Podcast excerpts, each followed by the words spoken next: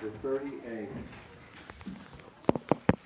I'll be reading Genesis chapter 38, um, and for the sake of time and prudence, I will be uh, skipping over a little bit.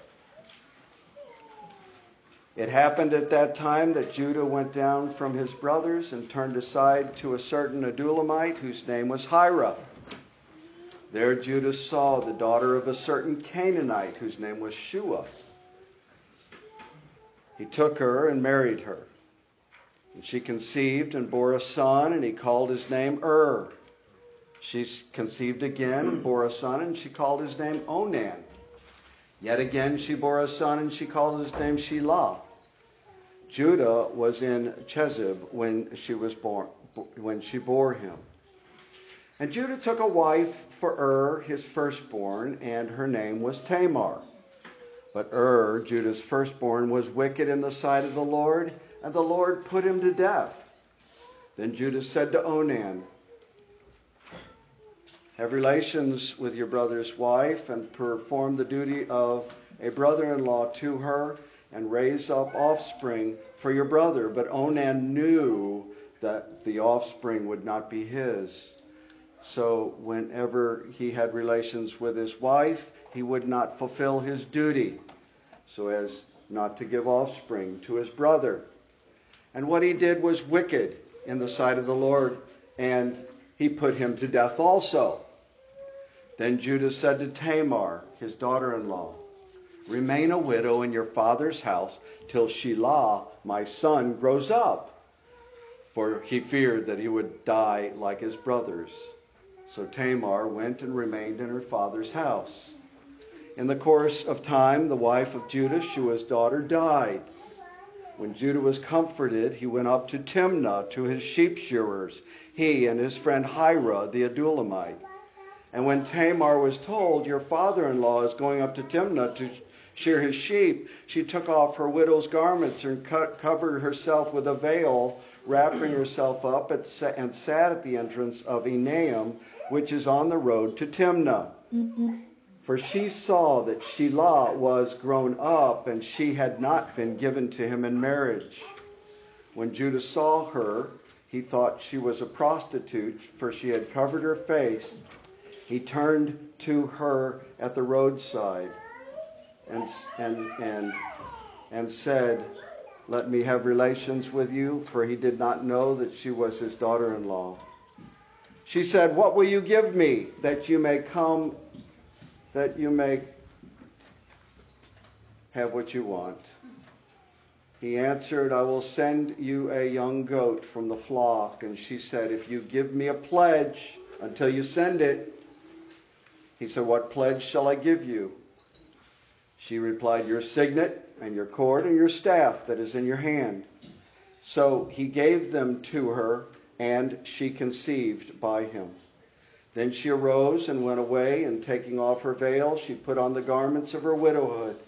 When Judas sent the young goat by his friend the Adullamite to take back the pledge from the woman's hand, he did not find her. And he asked the men of the place, Where is the cult prostitute who was at Enaim at the roadside? And they said, No, no cult prostitute has been here. So he returned to Judah and said, I have not found her. Also, the men of the place said, No cult prostitute has been here. And Judah replied, Let her keep the things as her own, or we shall be laughed at. You see, I sent this young goat, and you did not find her. About three months later, Judah was told, Tamar, your daughter in law, has been immoral. Moreover, she is pregnant by immorality. And Judah said, Bring her out and let her be burned. As she was being brought out, she sent word to her father in law, By the man to whom these belong, I am pregnant. And she said, Please identify whose these are the signet and the cord and the staff. Then Judah identified them and said, She is more righteous than I, since I did not give her to my son Shelah. And he did not know her again. When the time of her labor came, there were twins at her womb. And when she was in labor, one put out a hand, and the midwife took and tied a scarlet thread on his hand, saying, This one came out first. But as he drew back his hand, behold, his brother came out. And she said, What a breach you have made for yourself. Therefore his name was called Perez. Afterward his brother came out with the scarlet thread on his hand, and his name was called Zerah. Lord, open our hearts and open up the truth of your word that we might, O oh Lord, see how great you are in the plan of redemption. And because of your saving grace, give praise to God. And it's in Jesus' name we pray. Amen.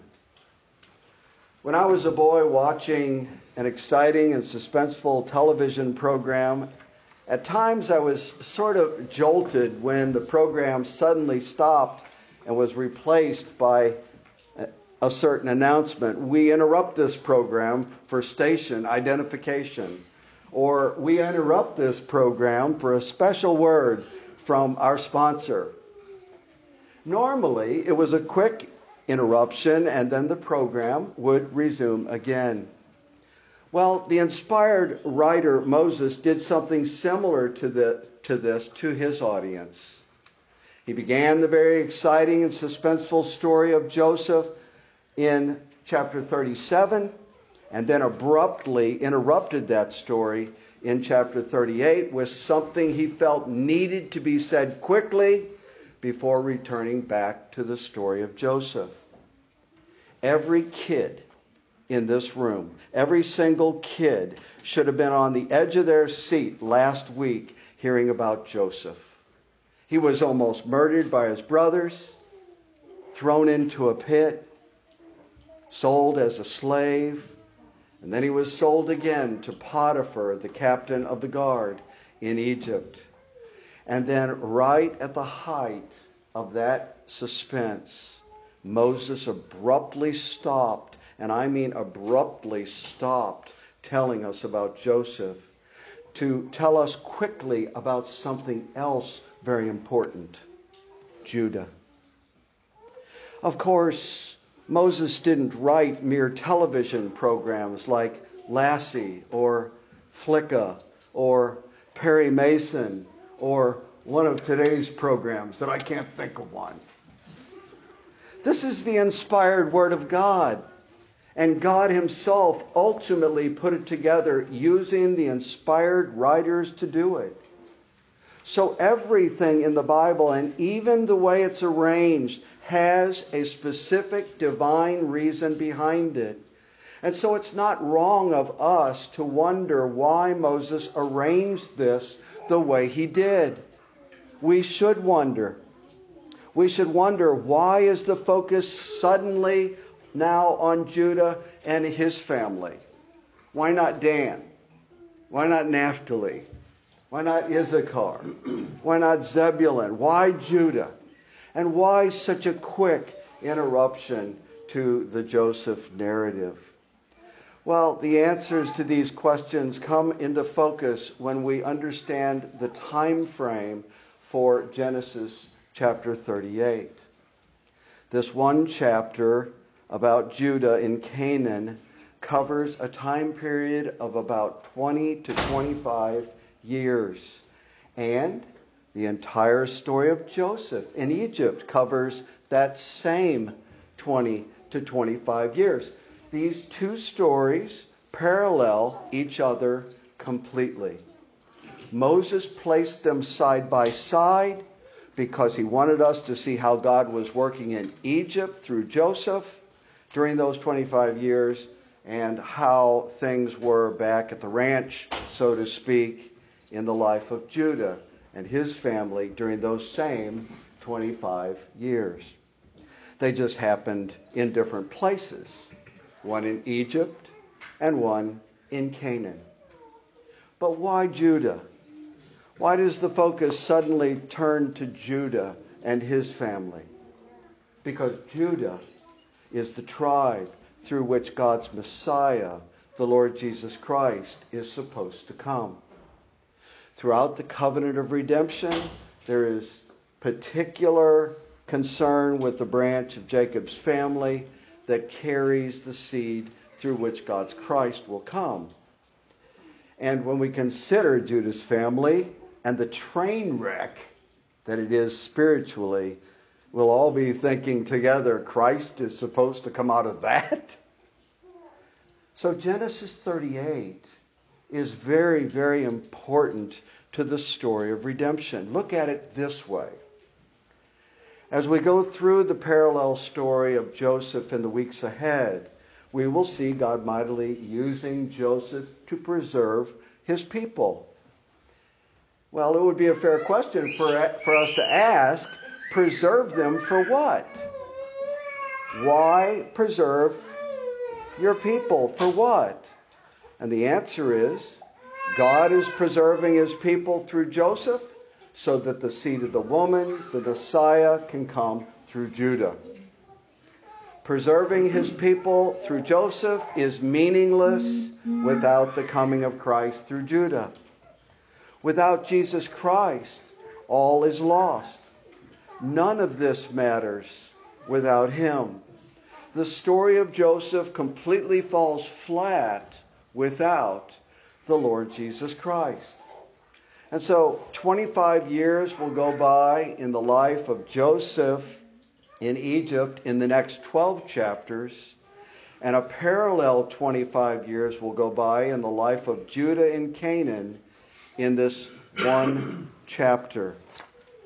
And in this one chapter, not only will we see God keeping his promise for the seed of the woman to come through Judah, but in it we will see God's powerful saving grace. And we will know that it is so real. It, it may seem strange to you at first uh, after reading such a dark and wicked account, but I want us to see two aspects of God's grace this morning. First, I want us to see the depth of His grace, and then the, the breadth of His grace. So let's open up the lid, if I could put it that way. And I believe as we open up the lid, that we will see great grace, the depth of it and the breadth of it in this chapter. God's grace is so deep that it can reach the worst of sinners and turn their lives completely around for his glory. Judah and family are a picture of how far God is willing to go with his grace. Look at verse 1. We'll go over the darkness. We'll rush through it as quickly as Moses did. It happened at that time that Judah went down from his brothers and turned aside to a certain Adullamite whose name was Hira. So get the context. Right after Judah put his share of the money in his pocket for selling Joseph, he made a Canaanite his best friend. At this time, Judah would have been around 20 years old. At that time, he separated himself from his family, both in his heart and physically, and began hanging around with Canaanites. Hira was his best friend. It's always a red light when young people distance themselves from their family and hang out with those outside of the faith. It always leads to the destruction of lives. Verse 2 Judah saw the daughter of a certain Canaanite whose name was Shua. He took her and had relations with her. In the Hebrew, he took her carries the same idea as what Eve did with the forbidden fruit. She took it and he ate. He took it and he ate also. Judah took Shua's daughter. We never even learn the name of this woman. It's not given to us because her name meant nothing to, to Judah. She was simply an object of lust.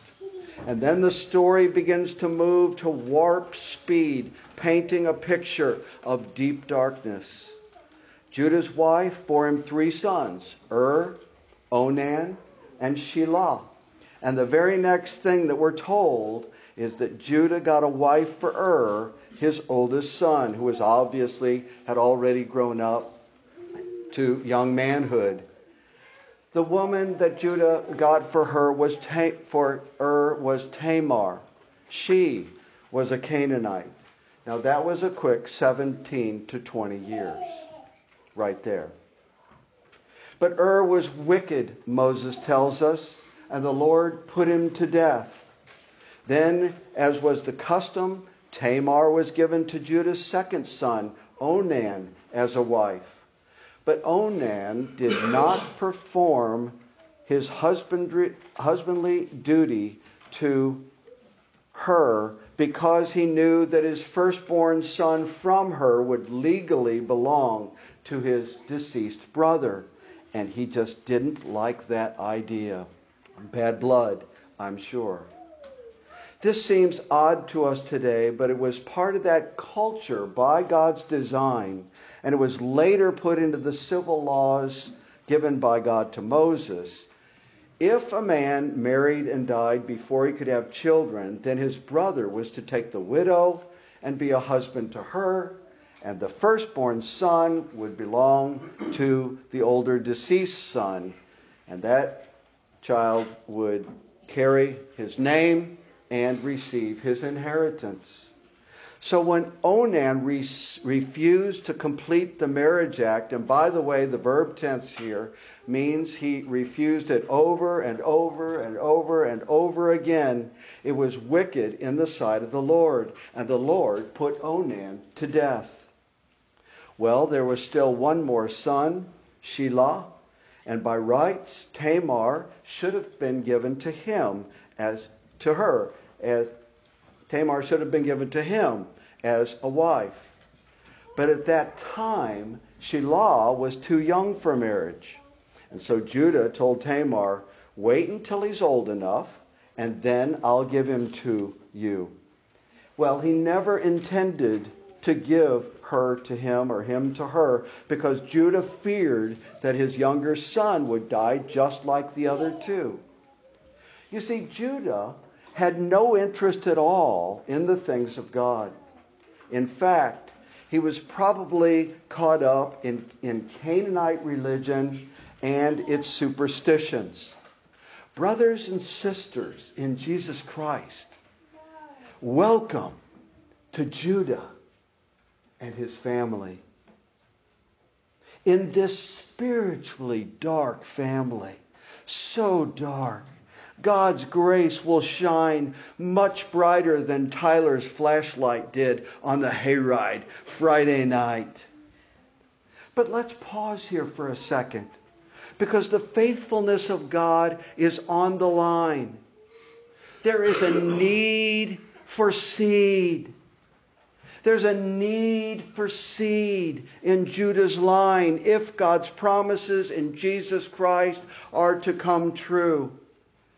But I want you to take note of something that is very important that Judah's family is actually fighting against that seed.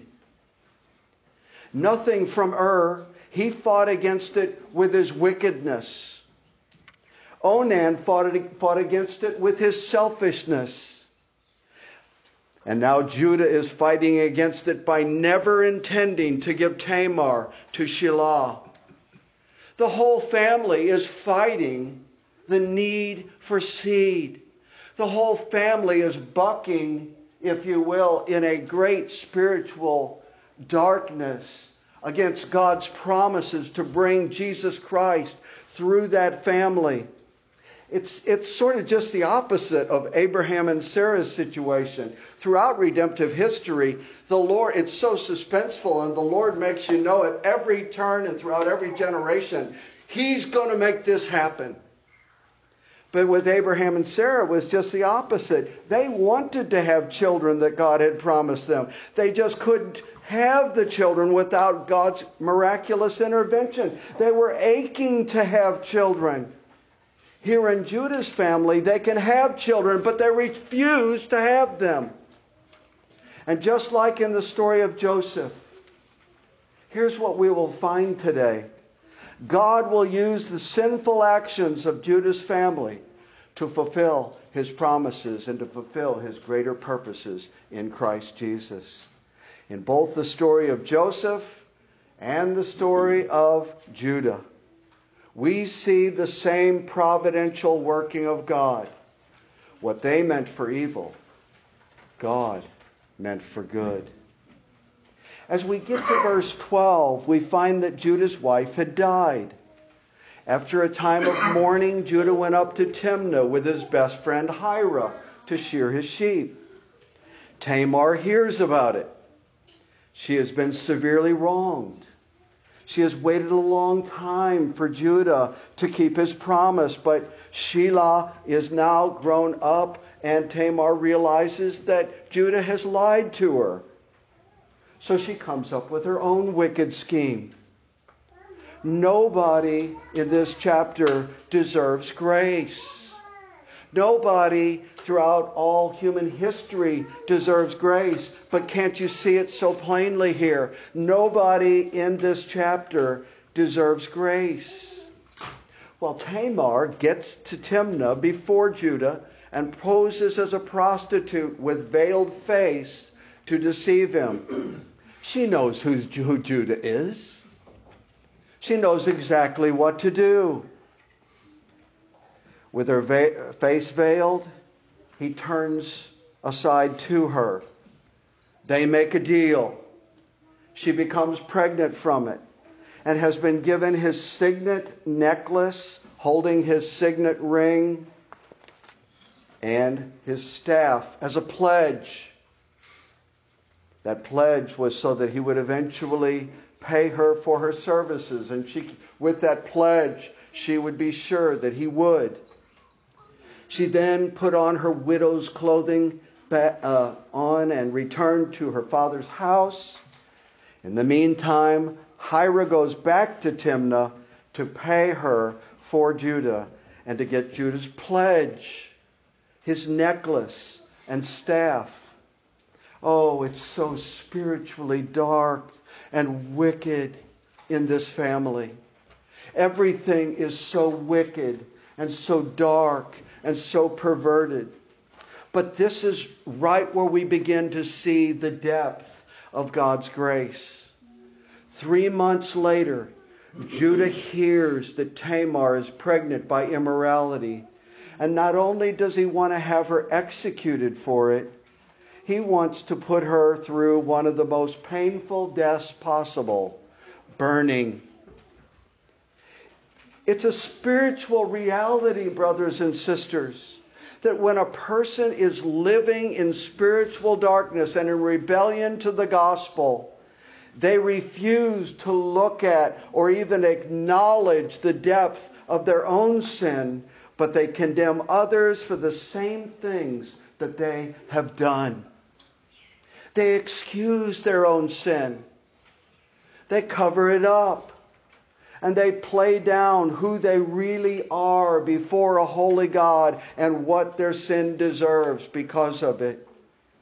The unregenerate actually spend most of their time and energy shielding themselves and keeping up their public persona by pointing out the, point, the faults of others.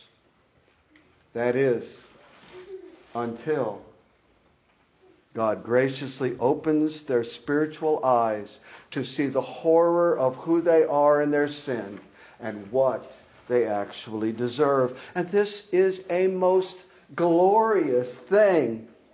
When Tamar was accused of immorality, she brought out the signet ring and staff and had Judah, and this was public. She had Judah publicly identify whether or not they were his.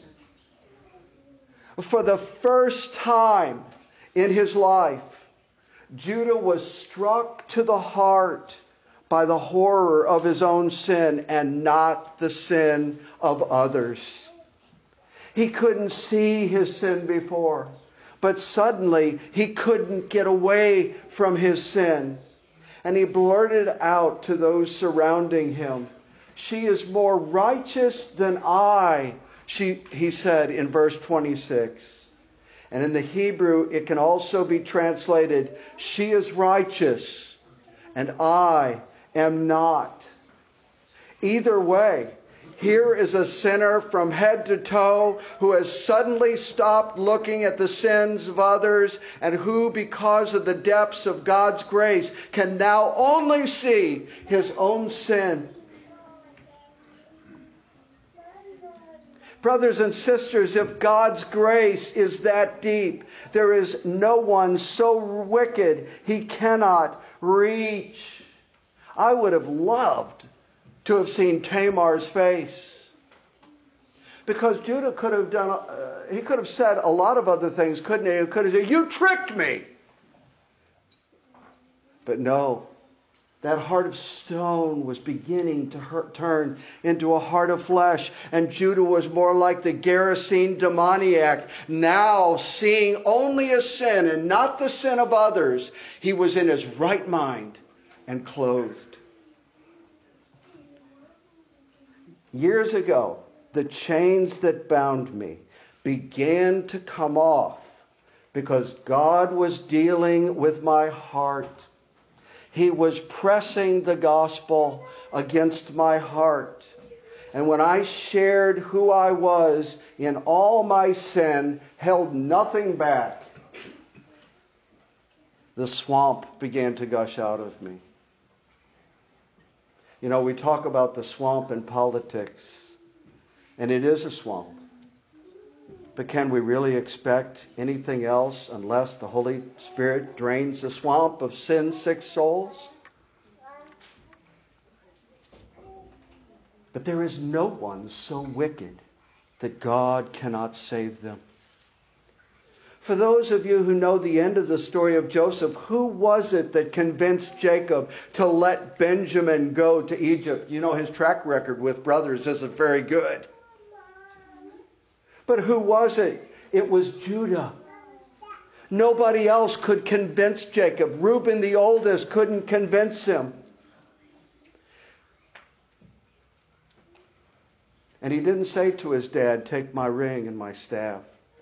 He said, Take me as a pledge from my brother, your son. Take me. If I do not return with Benjamin, I alone will be to blame. Then do you remember Joseph when he was threatening to have Benjamin incarcerated? All the brothers were there. It was Judah who intervened and pled passionately for the life of Benjamin.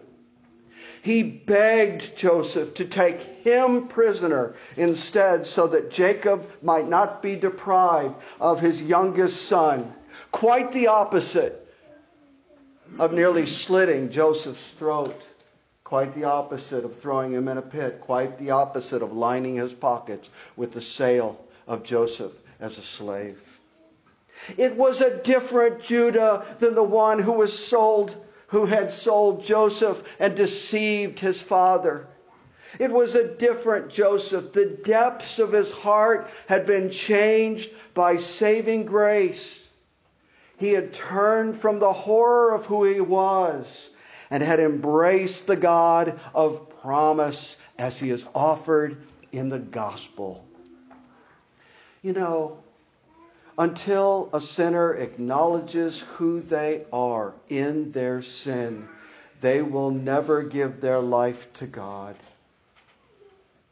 Until a sinner acknowledges who they are in their sick sin, uh, their, their, their sick, sin filled souls, they will never turn to the cure and trust in the salvation that only God provides, and then serve Him out of a heart of devotion and thankfulness.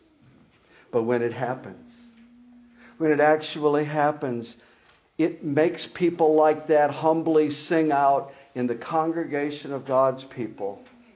And can it be that I should gain an interest in the Savior's blood?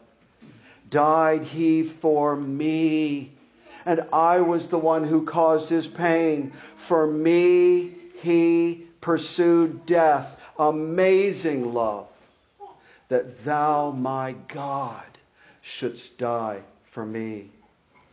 And do you remember the very end of Genesis when Jacob blessed his sons? Here's what he said about Judah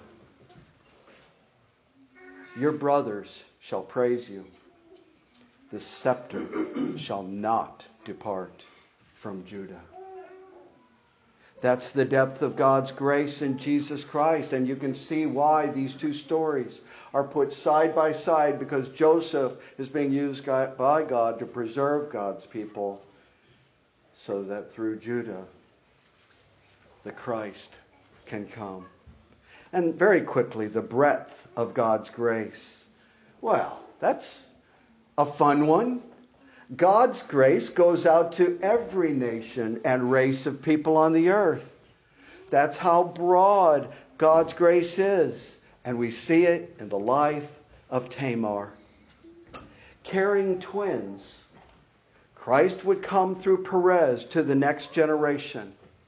And it would continue generation after generation because of the faithfulness of God until the Lord Jesus Christ lands safely and squarely in the manger at Bethlehem.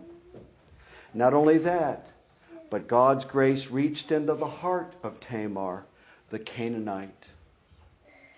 In the beginning of the book of Matthew, Matthew gives us a genealogy of Christ. He starts with Abraham. Abraham was the father of Isaac. Isaac was the father of Jacob. And Jacob was the father of Judah. And Judah was the father of Perez and, Z- and Zerah by Tamar. The breadth of God's grace in Jesus Christ is that he brought Tamar and a multitude of others like her out of a place of darkness, out of a pagan culture and into his marvelous light, into his marvelous grace. Tamar is placed alongside names like Rahab, the harlot, and Ruth, the Moabitess, women from outside of Israel saved by the blood of the Lamb. God today, using us, brothers and sisters, using us, his people, is still graciously and powerfully saving sinners in every nation of the world. And that was really accelerated big time with the Great Commission in Matthew chapter 28.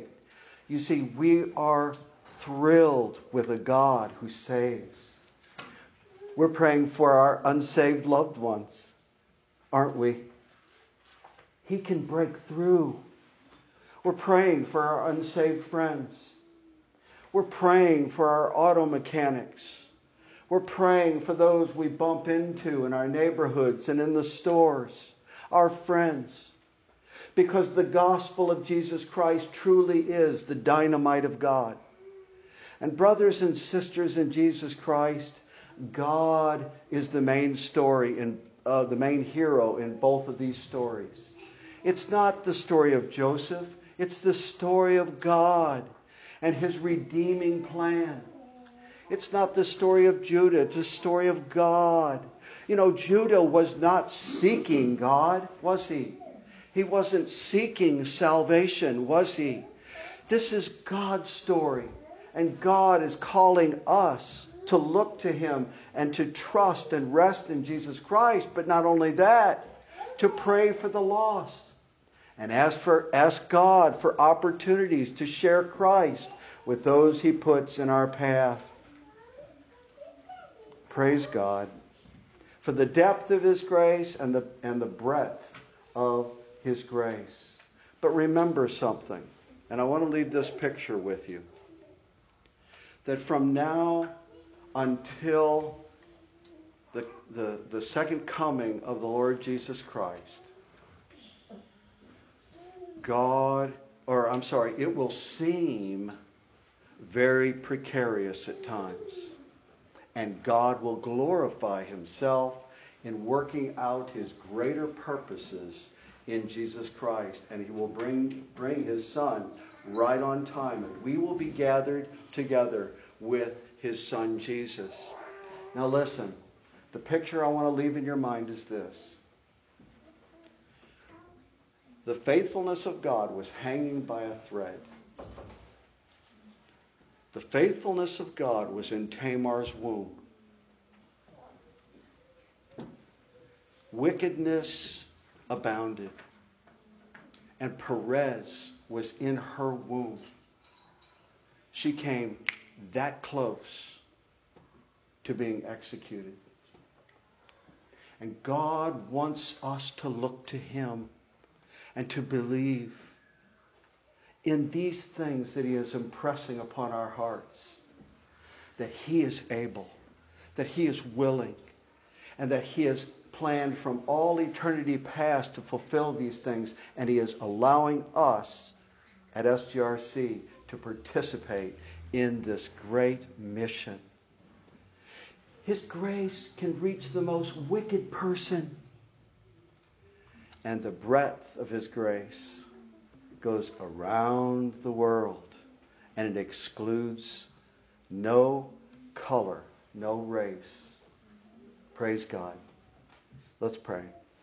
Father, we ask, Lord, that your blessing would be upon the preaching of your word. And Father, we thank you for this insertion, this interruption that so highlights the grace of the Lord Jesus Christ. We praise you through him.